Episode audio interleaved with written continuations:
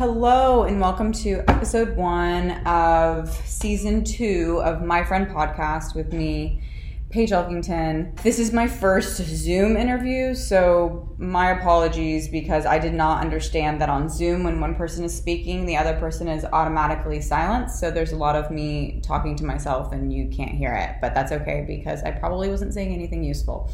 This episode is with Jesse Gould. Jesse Gould founded Heroic Hearts Project, which is an organization that pairs veterans with ayahuasca uh, treatment for PTSD.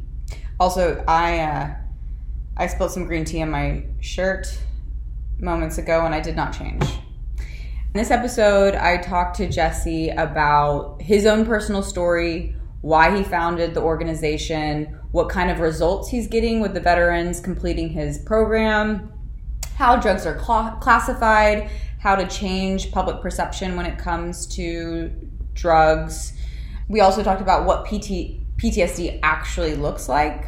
I think for a long time I thought that PTSD was like when someone, you know, held their friend in their arms while they were dying or was something super dramatic or super intense. Um, and that's not always the case. Um, it can be much more subtle than that. And so I think that was an important thing for me to learn in this conversation with Jesse. And my hope for this episode is that uh, that someone that it helps someone. So if you know anyone who is struggling post deployment, someone who's experiencing PTSD, or you know maybe doesn't even know they have PTSD and are just exhibiting symptoms of depression and anxiety um, when returning to real life please share this episode with them and perhaps they could consider ayahuasca treatment. Please do your own research. I am not a medical professional, clearly. I am not a doctor. I'm not even an expert in ayahuasca or, you know, veteran affairs. This is just a conversation between me and another person who I think is doing really, really great work for the right reasons. I made an active decision to not talk about uh, my views on war or my views on the war on drugs.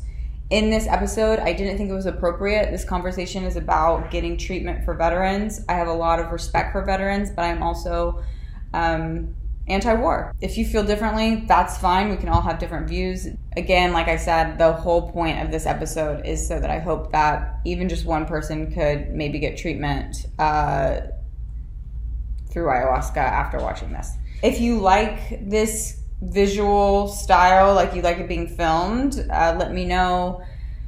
Because up until this point, I've only done audio. So if you want to listen to my other podcast, if you've never heard my podcast before, it is called My Friend Podcast. It's on Apple Podcasts, Spotify, and anywhere else where you can find podcasts. Uh, I'd personally like to continue, you know, filming it. I, it's definitely more uncomfortable, but uh, yeah, I think it, it is a bit more interesting when you can see both people talking. Like it, subscribe, comment, you know the drill. Um, and then thank you for all the support thus far. If you want to find me on Instagram, my Instagram is my friend Paige. If you want to find Jesse on Instagram or Heroic Hearts Project, it's Heroic Heart Project. Heroic Heroic Hearts Project on Instagram, and his website is heroicheartsproject.org. Okay, I think that's it. I'm going to go change my shirt.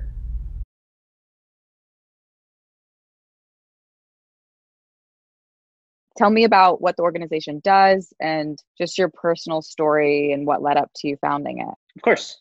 So, my name is Jesse Gould. Uh, my background is I was an Army Ranger um, and I had three combat deployments to Afghanistan. And sort of a pretty common story is when I got out, I tried to adapt to civilian life. Um, I had a background in finance, and so pursued that. I was in corporate finance, which was a mistake in its own right.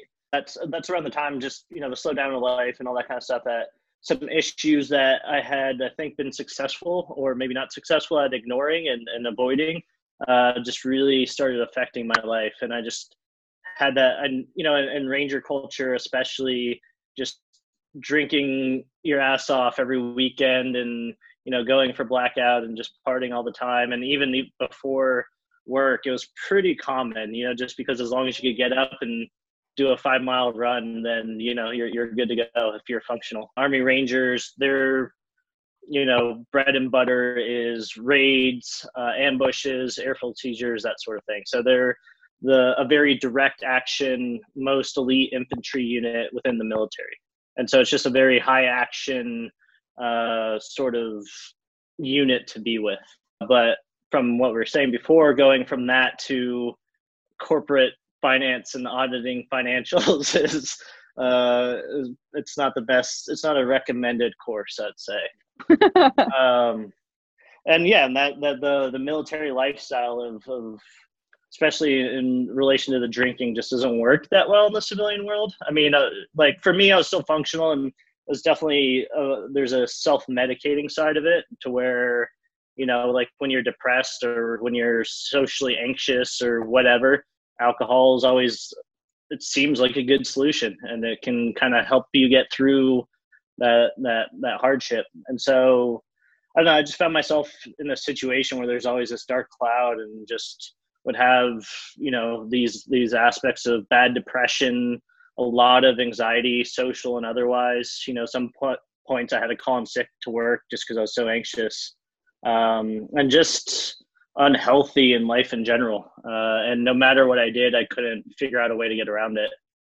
So I, you know, tried all the, all the, the normal things of running, journaling, meditation, and just no matter what, it was just always like I kept hitting this wall. And you know, you, you get to that point where like I don't, I don't, I hope it this is not what it should be. I hope there's there's something outside of it, but sometimes you just get in that cloud where it's kind of hard to see from the outside. Yeah. So did um in your you know your military experience did something specific happen or is was it just uh you know something that you really couldn't like pinpoint that was leading to these feelings of anxiety and depression?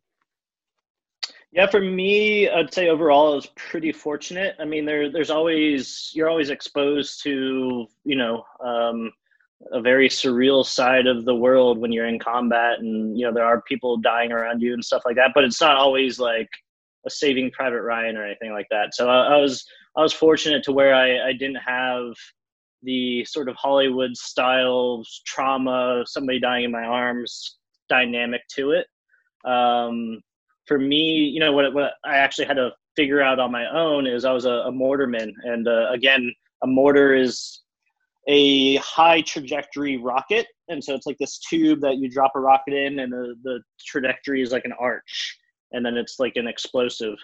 Uh, but within that, it's it has a lot of concussive force, especially the bigger ones. Mm-hmm. And so myself and my platoon, you know, we're just constantly exposed to these blasts right by our heads because when it when it when it launches off, it's it's that initial you know, like being next to a, a, anything that, that that explodes, it has that immediate concussive force. Uh, and so what they're you were getting drunk. I mean, yeah, exactly. What they're what they're finding out now is that all those like even small concussive forces, or even shooting a high caliber uh, rifles, or even getting into like a minor accident, they all cause these sort of micro concussions in your brain. Yeah. And a lot of that can actually lead to PTSD like symptoms, and what you're seeing that in, in professional athletes, right? Like the they call it CTE there, and just you know from childhood going on of just constantly something banging into your head, it, it changes the chemistry, it causes damage. This is a big issue in football, right?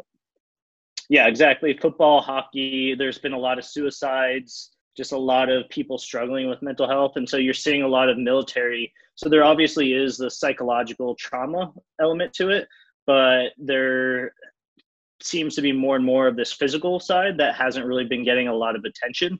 And like I said for myself, even though for four years I was just constantly exposed to explosions, uh, not one person suggested traumatic brain injury or anything like. And so it was, you know, Dr. Google that helped me figure that part out, which is, you know, a very surreal thing of me having to, oh, I probably have this. You know, it's, it's yeah. the WebMD internet. yeah. Yeah, exactly. So, so to to answer your question, I, I the combination of that that heightened stressful environment that you're constantly surrounded in, uh, but then with the added bonus of the possible micro abrasions to the brain over four years. Yeah, I think that's a, a helpful thing to to talk about because I think that kind of demystifying what PTSD is is important because you know, for a long time, I thought of it to be, you know, when you witness someone dying or, you know, something really traumatic happens. But it seems that just the experience in itself can, is so surreal and so not what we experience like in our everyday lives here that it can lead to just like more subtle symptoms. Um, so I can see why people would get confused as to, you know, thinking, do I need treatment or do I not? Yeah, and there's there's obviously like a stigma behind it too. You know, obviously there, especially in the certain community like special operations, there is still that kind of alpha or machismo. You know, like you know, even I had it to some degree of like, oh, I'm I'm fine. I was a ranger, like I can handle this. You know, why why would I be affected by mental health kind of things? Interesting. Yeah, I guess in my peer group that is not the case. Like everyone, but I have to remember that. Yeah, I guess there is still such a huge stigma around, well, definitely mental health, but yeah, getting help. People have problems getting help when they need it. Yeah, I mean, and it's hard just like if you don't, a lot of people I've come across that have severe depression, it almost took a diagnosis for them to realize that they had it. You know, I had a friend that was bipolar, and he said one of the best days for him was that the doctor diagnosed him with that and he's like oh this is wonderful like that finally explains all my issues you know if you don't have the the you know we're not doctors so if you if you lived your whole life experiencing this then how are you to know that that's not the right way? You're just struggling right? Totally. And that's not just a thing for veterans that's a thing for everyone. Yeah. So tell me more about your foundation the heroic hearts project. So what's your what's the the mission? What do you guys try to do for veterans? Ooh. Yeah, so it, you know, came out of inspiration of my own journey. Like I said, I was at that spot, and out of necessity, I heard about ayahuasca. I came in like a lot of people, you know, what I, I kind of say a lot, like from the dare generation of just saying no to drugs, and if you're doing drugs, and you're probably a bad person, and all that. So I had that, you know, in my head, and when I heard about this powerful psychedelic, I just thought, as many people do, of like, oh, that's whatever for these people, not for me. But I was at that point of necessity and fortunately, I did. I took that leap of faith and, and went there. Uh, and ayahuasca, in particular, uh, really affected me. Uh, it felt like it changed almost certain dynamics of my brain, and just had a lot of revelations that really helped me regain my life in a lot of ways. And I saw these amazing stories, and just from that experience that I had in Peru, it was the inspiration of heroic hearts of like I don't know if this is for everybody uh, and I don't know how many people can actually help. Maybe I'm an odd case, but even if it can help a couple of guys that I know are struggling that are in that same boat, uh, that you know may maybe aren't working with like tradition like the accepted therapies, then let's at least give them information. Let's at least provide them the means to explore this and possibly connect it in as safe a way as possible. And so that's where Heroic Hearts Project came from. Uh, and you know we're a registered nonprofit within the U.S. and it is really providing information to veterans or whoever wants it, and then connecting them to ayahuasca and other psychedelic therapies, and providing a whole sort of program of support, which you know starts at the beginning in terms of preparation, uh, pre-integration, uh, vetting the retreat centers we use in, in a few different countries, and then something called integration on the tail end, which is all right, so you just had this really weird ass experience. How do you interpret that? How do you actually use that in your life and set yourself up for success? I'm, I'm assuming that everyone already knows what ayahuasca is, but in case anyone doesn't, it's a plant medicine, right? Um, yep. you, you, you brew it into a tea, and then you have a, a pretty intense and profound psychedelic, among other things, therapeutic experience for how many hours? Or I mean, I guess maybe it's case by case for each person. But for it's, case, it's case by case, but on average, it's like four hours, and it it is oh, it's, it's a- indigenous to the Amazon region, and so it goes back uh, in indigenous cultures for you know thousands of years. Like it's been, it's not something that just all of a sudden came about. Similar to mushrooms, you know, mushrooms have been around as long as you know different tribal societies have been around. Uh, but yeah, so yeah, from start to finish, four hours is a good estimate. Yeah. So let's talk about your personal story. So you decided to go to the route of this, doing this plant medicine. And what, why was that more effective for you versus all these things you were already doing exercise like what what caused this fundamental change after this experience or what what changes did you see in yourself yeah of course. Um, in terms of the actual mechanisms you know we're, we're still trying to figure that out and we're, we're doing the best on our side to mm-hmm. figure that out as well. Um, but for me in terms of the the actual things that i observed and what i saw in other people is almost immediately it, it felt like my brain worked better. Uh, i don't know if you've ever defragged a computer but it felt like it defragged my brain where before so defragging is like where you have the you know because you're always saving and deleting and saving deleting on on your computer. And so it makes the the memory very inefficient because there's a lot of like leftovers and all this other kind of stuff. And so it's like going in and cleaning it out and keeping what you need. And so it was almost like my brain did that as well to where before it just felt like it wasn't working together and actually working counter to its purpose. And then afterwards it almost felt for the first time in a while like one cohesive unit that wasn't trying to kill me, which is good. Uh, you were like neurologically recalibrated. Yeah, I mean, it felt like that. You know, it just felt almost like like a lot of people say a reset. Um, yeah. And so there, for me, it was really much more of a physical thing.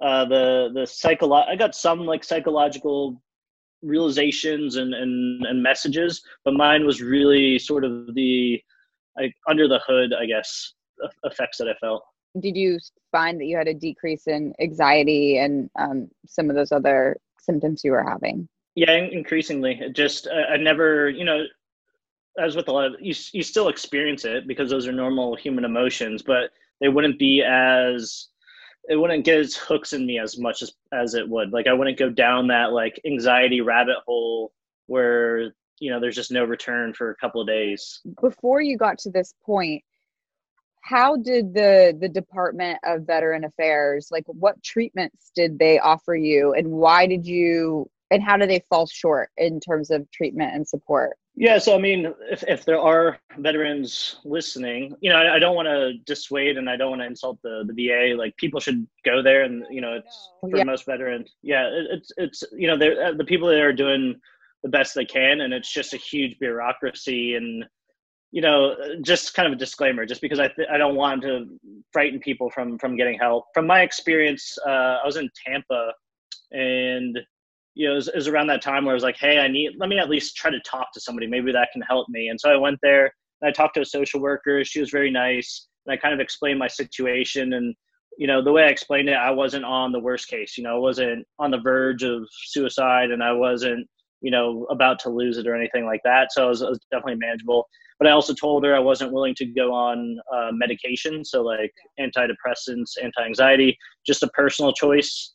Um, and so she said, "Well, we can maybe get you a therapist, but unless you're willing to do the full protocol, which includes talk therapy and the the the medication, that there's only so much they can help with because they have so many patients, they have so few doctors that if somebody's not willing to do the full thing, and so you know I, I appreciated her honesty but i was also kind of left of like all right well i guess i have to figure this out on my own which is not a great position to be left in you know? Yeah. So your foundation basically connects veterans to ayahuasca treatments and just also promotes awareness of ayahuasca as another like therapeutic modality that they can they should know about. What are the legal hurdles here? Like is is is there any? Like how does this work legally? Yeah i mean it's we're definitely uh full on operating in, in some gray zones but you know we, we might as well stretch out in that. Uh but yeah and so ayahuasca and, and sometimes other psychedelic therapies too they're you know for for certain reasons i, I prefer ayahuasca really tends to help uh, veterans in particular. Uh, but you know Oh no. Okay. So start over at uh you were talking about the legal hurdles. Yep. Yeah, start over there. Yeah, so what I'm saying is there it's there's a lot of gray zone and so we're we're definitely taking advantage of as much gray zone as as, as we possibly can. Um, for for people that don't know, you know, all these psychedelics, ayahuasca DMT, psilocybin, you know cannabis still they're all schedule one which is the most restrictive of of drugs. And so that really limits even research which is pretty crazy. Um, and so in the us outside of there's certain religious exemptions but even that is kind of gray area. And so the way we so far have been operating and it might be to our benefit that we're still small but we operate in countries where it is allowed uh, so places where it comes from peru colombia um, even like costa rica uh, they all have indigenous exemptions. And so because it comes from a cultural heritage. Uh, and so there's retreats that have been operating for 20 years all this kind of stuff. Um, and so it's not my organization that's actually giving them these substances. We are just connecting them to places. Yeah exactly and so you financially like sponsor these veterans right right we provide like financial grants uh, because unfortunately mental health tends to come or mental issues tend to come with financial instability as well. Um, you know, a lot of these people are living off disability and just hard for them to, to maintain or to get motivated. So, you know, we, we provide sort of the, the, the coaching and then also for those that need it, uh, financial grants as, as much as possible. For all of these psychedelic, you know, medicines, um, whether it be MDMA or ayahuasca, mushrooms, LSD, I feel like there's enough of a movement to say that these things are valuable for people in a therapeutic and like medicinal context. Why do you think to change stigma around these drugs? I think that's a magic question. You know, I think there there's a few different means, and they're all not necessarily great. Uh, but like what you're seeing with cannabis, like cannabis, I think across the country, unless you go into like some very like certain areas, I think the vast majority of people will agree that there is potentially some medical value to cannabis, besides for you know a few people there. But the fact that it's still extremely hard to even research it is just showing you. But as you're seeing with cannabis, the thing that's actually starting to change now is that now there is a financial or economic incentive to pursue this. And so that's why now it's almost getting fast tracked and so that's sort of the difficulty with with psychedelics or even with cannabis to begin with. Because a lot of these are plant-based or they're not patentable then it's very hard for and it's not necessarily bad on Pfizer like you can understand it from a economic standpoint. How much they're lobbying against it is its own question but it just doesn't make sense for them to invest tens to a hundred of millions of dollars to get this through FDA trials for something that is open source you know, and so they're not going to invest all this money that they're going to lose. Um, and then on the government side, you it's it's a power play for them, you know, like the the the people who are in charge of reclassifying the drugs. It's Congress technically, but they defer to the DEA. And the DEA's budget has expanded like crazy since they started the war on drugs. And so, why would they change their budgeting to you know like why would they like oh we're going to shrink our offices for the, the the greater good? I don't know it's just it's just all these mechanisms that work against each other. And so even like the drug classification it's this weird catch 22 where the the classification is it has no medicinal value and that it's ex- extremely addictive. And so psychedelics don't fall under either of those but the only way you can change that is to have appropriate amount of research which is a ton of research to prove that neither of those are the case. But it's virtually impossible to do that research because it's Schedule One, and so there's no federal funding.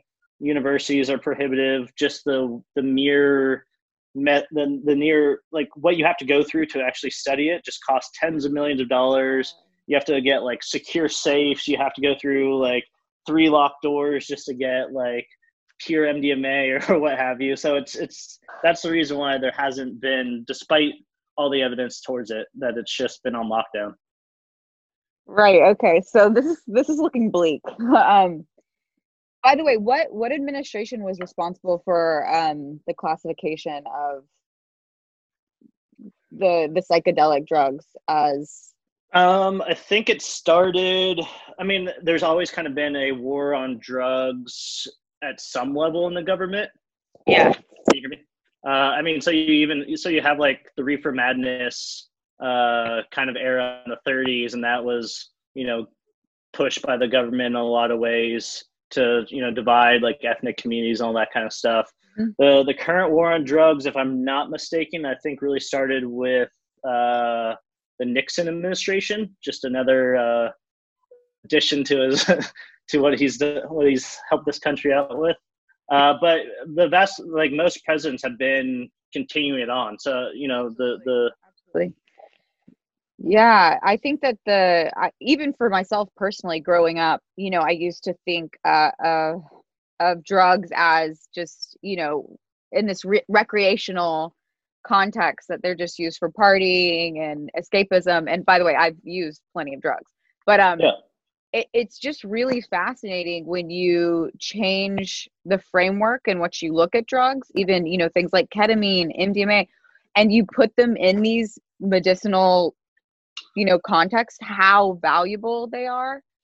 And it's just so unfortunate that we've criminalized them to this point and stigmatized them to this point where it's almost like there's no return to ever get them to be researched and looked at in this in the light that they should have been originally you know? Yeah you, yeah you feel like a criminal if, if you're even like in the same room as them you know like if somebody has like oh look at that person over there. Yeah. Um and obviously there's but, there's obviously a lot of addiction issues that need to be addressed but i'm just saying in general it's just sad that there's not more funding for for for research and they're not um, available for people that that need them you know the one of the things we, we have been trying to do is that you know the first step is at least I think most of the country can agree to promote research. It's yeah. one of those things. Even if you are against cannabis and against psychedelics, and you think they're the most dangerous thing, research is just going to prove your point right. So why not? Let's all let scientists and researchers do their job and figure out what's what's actually here. If you know, I'm I'm the first. If if to my absolute complete surprise, I find out that ayahuasca is is the most horrible thing and research beyond a doubt proves that, then I will admit that. You know, I don't want to subject veterans to that. And you know, we we're currently actually working with two major U.S. universities, and one of the hard part is even just with all the stigma to get funding around the research we're doing. It is it's so hard to get traction on that, which is such a weird notion in any you know advanced society to want to not know more about something that has huge upside? I haven't done ayahuasca, and um, I wanted to actually talk about ayahuasca just for anyone who's listening who is interested and maybe doesn't know much about it. Um, for me personally, I've always wanted to do it. I haven't necessarily necessarily had that moment when I felt like called to just go out and do it. I'm very interested and I'm very curious but I'm also very scared. and I know that uh, there's a lot of fear attached to it, as with other as psychedelics. You know, I think before I tried mushrooms for the first time and and, uh, and acid, I was very scared too. How do you prepare people to kind of let go of those fears before they decide to to do it, or do you think that they're already in a place where they're like, well, I have nothing to lose. Let's just let's get it done. No, I mean, hopefully, hopefully you get to them before that stage. You don't want to get to the nothing to lose stage yeah. uh, too much. Um, but I think I think you're actually I think you're actually doing it in the appropriate manner. And you know, when you do come to that point where you want to do it, you know, uh, let me know and can help you prepare and all that kind of stuff. But it is really the whole practice of using the whole practice of using psychedelics is in one dynamic getting more in tune to your intuition getting more in tune to what your subconscious is telling you because that's where a lot of these suppressed emotions and, and issues are coming from on, on some levels of you're just not listening to yourself you're not seeing what uh, causes the reaction and so if your body or some part of your intuition is telling you like you know maybe not right now these things do tend to find you. It does things tend to line up when it's the right time and you're in the right spot. Uh, you know, if, if, if things are too chaotic or you're just not feeling right, then it might not be the best time. And I just say respect that. In terms of the fear dynamic, I mean, it is it's kind of what you're alluding to before. There's there's sort of the difference of taking it recreationally and taking it with intention. And you know, no no fault on uh, to each their own. If if you want to do it recreationally, I only just say know what you're why you're taking it. If you're just taking it for that purpose, know that's why you're taking it. But if you're taking it for sort of the therapeutic or the deeper understanding, then go into it that with that with that intention, with that preparation. And no matter what, there's going to be a fear element because one, it's relinquishing control on some levels, but two, it is facing some serious things that you have purposely suppressed for quite a while and you wouldn't have suppressed these things if they're easy to deal with. And so psychedelics allow you that tool, even if it can be difficult and very hard, to address those, to possibly overcome those in a weird, you know, dreamlike or alternate reality sort of state where it works more in metaphors and works more in, in visuals and emotions and feelings, uh, which is exactly what you need. It's it's almost working on a what I say, like the, the subconscious speaks a different language, and we're not. If if you don't practice it, then you don't understand the language. And so psychedelics are almost like the translator to linking your conscious mind, your your your thought process, the over analytical side, to this subconscious, where it's more based on emotion, it's more based on music, it's more based on poetry, yeah. and those those don't necessarily speak the same language.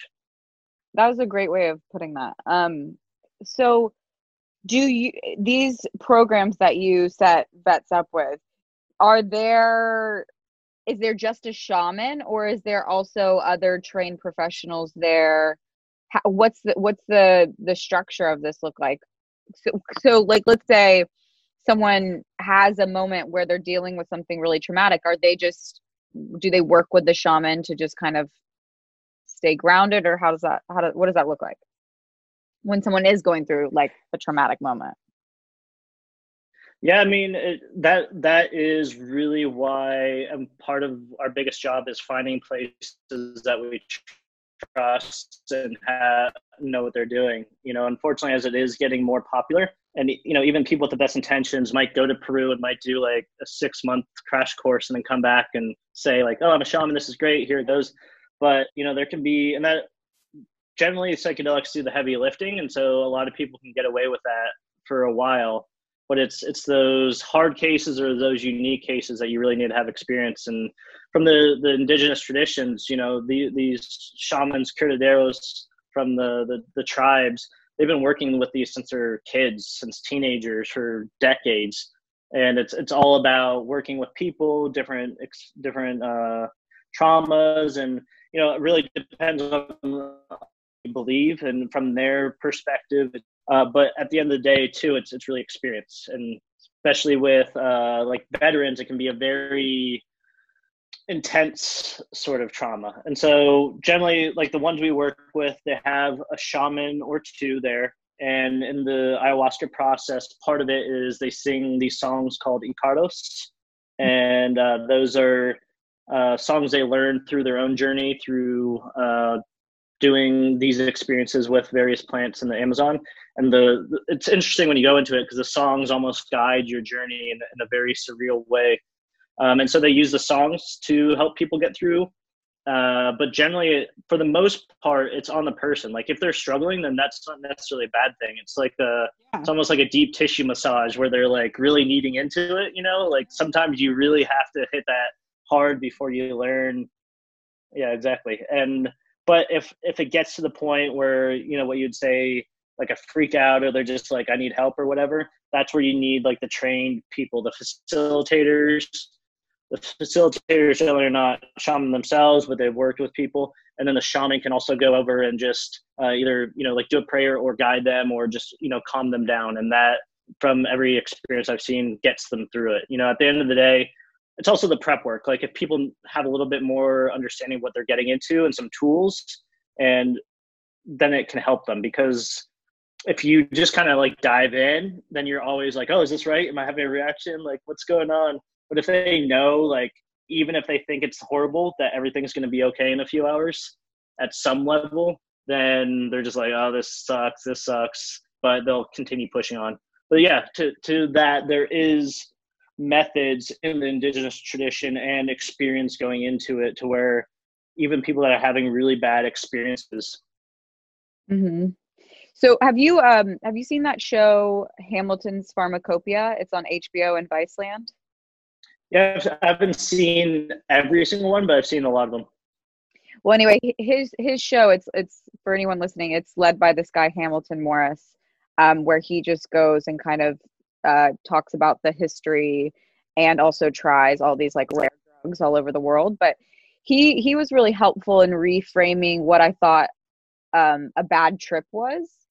And we have this idea of a bad trip being this really scary awful thing which sometimes it can be. But you know sometimes those really challenging and difficult moments that are really painful are, are exactly what you need so and th- and when you look at it that way it's really not a bad trip. It's just the trip that you needed in that time. And i feel like that's kind of what all of any any of my peers who have tried ayahuasca have said. They're like if it's the most difficult thing you've ever been through it's because you you needed it and it's going to be it's going to pay off. Um, and so that's something that's definitely helped me be less fearful about it. And i think um because you know you get scared if you have been through something traumatic that's going to come up and yeah. I, think, I think knowing that yeah it's not permanent and that that is it's going to be the best thing for you in the end is is is good. So after veterans go through your program what's what are the changes you're seeing? Are is it successful? Are people coming out being like thank you thank you thank you or some people being like ah that didn't really work or what what's the deal? Yeah so uh, on your on your previous point uh, I've, I've had uh like veterans like a, a buddy who was an army ranger and had over 15 deployments under his belt and one of his or two of his experiences were from his definition the the hardest thing he's ever had to experience. And this is coming from a guy who's, you know, experienced quite a lot in terms of hardship. But within that, there was um, benefits at the end of it. Um, and that's not to scare people off, but uh, to your point, you know, like it, like if it's an easy workout versus a hard workout, which one do you think you're gonna get more out of? Sometimes there does need to be a little bit of a, a friction point, and oftentimes the friction points are exactly those spots that we don't want to address and that we've done very well of burying. And so it's going to take some effort and it's going to take some hitting walls with your head a few times before you like realize that that's not the way you have to go.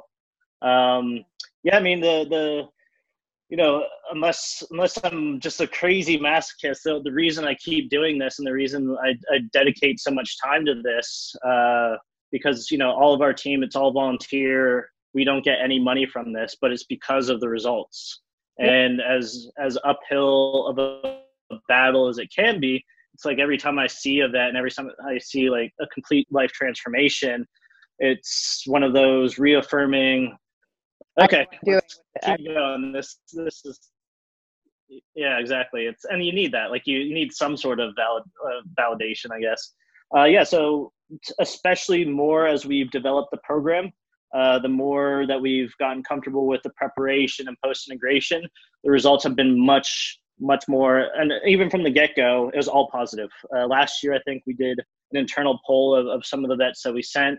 And this went out to, at that time, over 30, 35 vets. And it was just kind of a quick, non scientific, simple survey. And one of the questions was, is your, has your life improved since your ayahuasca experience? And across the board, 100% of the people said yes. Um, and so, awesome. uh, and you know, like I think you mentioned before, it, it, everybody's different. It's there's no guaranteed results. It's not like you're just going to go here and boom, you're going to be done. And we try to get away from that that magic pill thinking. Yeah, but, definitely not. Yeah, and, and and so from the small side, you know, even even minor benefits can be huge down the line. So some people might not have. A lot of people don't have like the super profound like all of a sudden I believe in Jesus now or whatever. That's that's kind of a rare thing and not really necessary either. But some people just have like a better understanding of what their trauma is doing to them, what they're what it's doing to other people.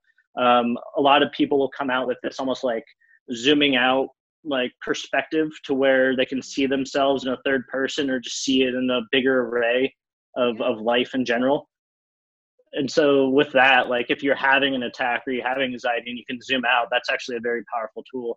And then on the the, the other side like we we worked with like a green beret and uh, a story i like to tell is he he went from the most intimidating like six foot three six foot four man of few words green beret giant guy to almost like a a, a, goofy like hippie towards the end. I mean, he was still like the military guy, uh, but he was just much more laid back, carefree. And he told me a story afterwards that like when he got back, he was like excited to call me and tell me he had this amazing morning with his son who was 10 years old.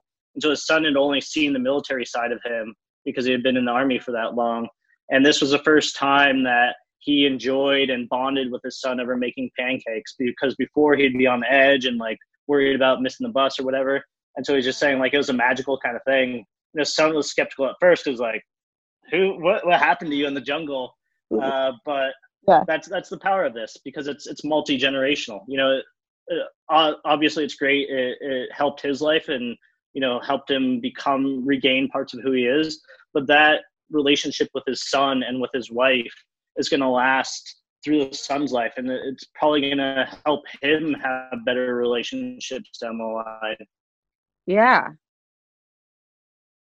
totally yeah there's you definitely have to be cautious with all of these things and you have to really know why you're doing them to get the most out of them yeah for for people who are like curious a lot of psychedelics really are like everything enhancers, sensory enhancers, which includes emotions. And so if you're going to take psychedelics, you kind of have to ask yourself, like, if your emotions were dialed up, you know, a few, and if your senses in terms of like sight and sound were dialed up, is this a setting do you want to be in?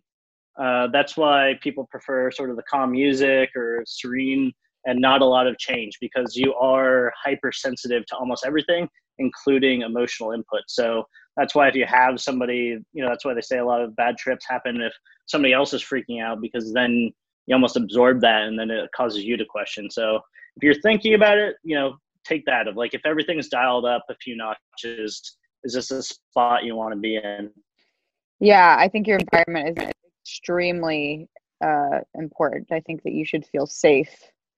What's the best way we can advocate to make these tools accessible for the people that need them even in even in restricted settings like how how how do you think the best way to go about doing that is the i mean the way we always preach is you know we try a lot of people come from especially ayahuasca or major psychedelic experiences and they want to like push everybody to it and be like you should take this you should take this. Uh, but i don't think that's the best way. I think it's really sort of the practice what you preach. Like if you are actually benefiting from them and you are have a changed life people will notice that like especially people close to you. And so be the advocate in that way and then just be a information resource. So like if people want to talk about it don't talk their ear off but like present what you found and present resources like MAPS uh, uh, to self promote heroic hearts you know even our social media we're always doing news and reach out to these different organizations and they can learn more and just be that advocate. Uh, I, I, really think that's sort of the best way. And, you know, there's a lot of different communities and in different areas. And so advocacy is what you're doing. The company, uh, Dr. Bronner's, has really been putting a lot of money be- behind like some decrim movements and yeah. Really? They're, they're actually one of the, the original people that one of the original companies that actually uh, prom- that helped us that they gave us like a grant early on. And they've just been they've been awesome. They've been one of the power horses behind the psychedelic movements, and it's just a really awesome company in terms of sustainability, in terms of uh, corporate responsibility, and giving their their proceeds. And so, not to like straight plug them, they never asked this, but just because they've been so helpful, they actually this is like a new like campaign, and so they actually we're gonna be on the like the bottle at the bottom there. I think it's right there. So that's kind of a cool. I've never been on a, a soap bottle before. That's, so that's a pretty major. Another res another resume builder for me. Put on my LinkedIn profile.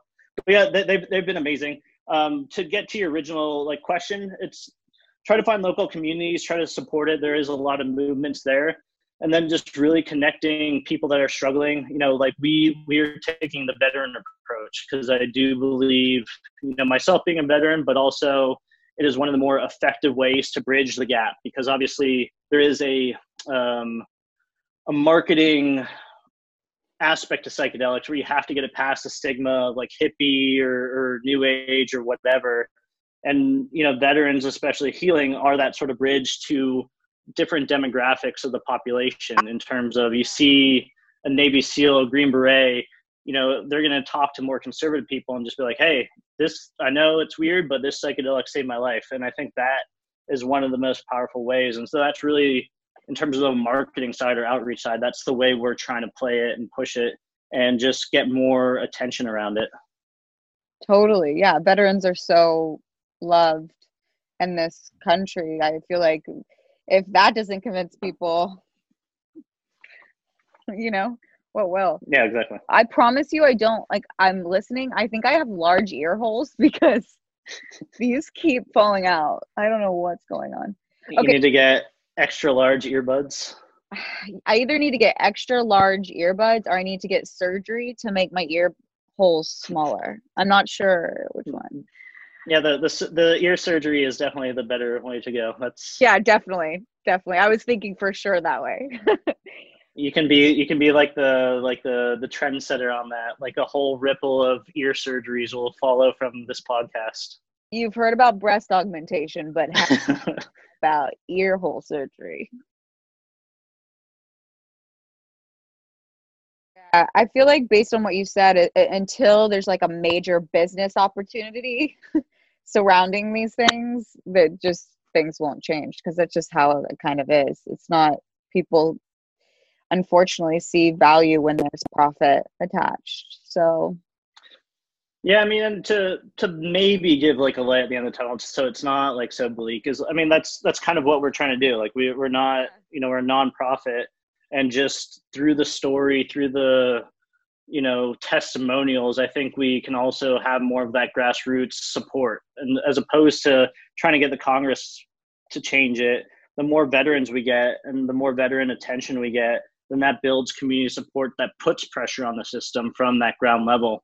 And so you know through our program we we also have like this ambassador program that we've recently started and it's exactly for that to build these hubs in local areas in Vegas, LA, where there are where there is a veteran presence, but then there's also civilians and professionals that are looking for ways to help. And so, you know, our our, our goal with it is to have a more sustainable local level community that gets away from the divisiveness and really with the, the mission to you know support veterans but then within that also support the rest of the community of anybody else that is looking to explore these. And so that's kind of how we're trying to push it forward. You know it, it takes the time and a lot of these things will take time but it is moving forward. There is getting momentum.